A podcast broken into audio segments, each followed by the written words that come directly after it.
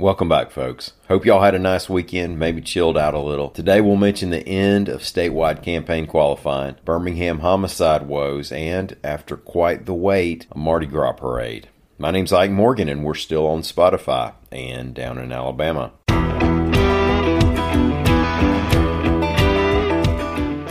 The deadline has passed for candidates to qualify for Alabama's May 24th primaries in statewide elections, and the Republican primaries will decide a lot of the statewide leadership without much opposition from Democrats, reports AL.com's Mike Cason. Races that won't include a Democratic challenger in the general election are Lieutenant Governor, State Treasurer, Commissioner of Agriculture and Industries, State Auditor, one of two Supreme Court races, and both Public Service Commission seats that are up this time. And those races that did include a Democratic qualifier had only one Democratic qualifier except of course for the two races atop the ballot the U.S. Senate race and the governor's race. Now, for that Senate race, there are six Republicans and four Democrats who've qualified, and for governor, there are nine Republicans and six Democrats.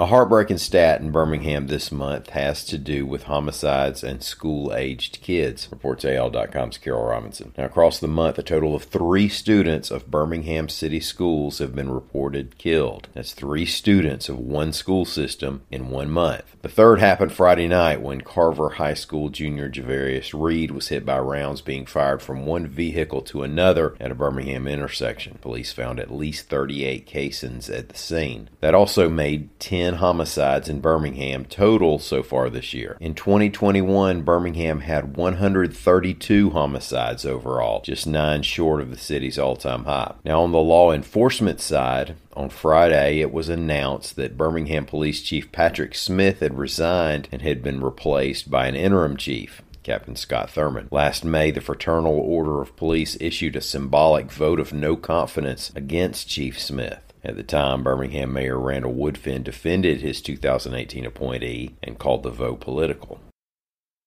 It's been a while, but let me try again. Laissez les bon temps rouler. Pardon my French, but we do parlez-vous lower Alabama, however, and all that means that a Mardi Gras parade finally rolled in coastal Alabama on Saturday. reports AL.com's Lawrence Specker. After the parades were shut down last year because of COVID. Now, it happened on Dauphin Island in front of revelers and tailgaters and even at least one crawfish boil. Krewe de la Dauphine was celebrating its 30th anniversary with a circus theme. The People's Parade will take place on Dauphin Island at 1 p.m. Saturday, and then on February 11th, the Conde Cavaliers will open things up for downtown Mobile. Thank y'all so much for listening. We'll be back tomorrow. Until then, stop by and see us on the internet at al.com.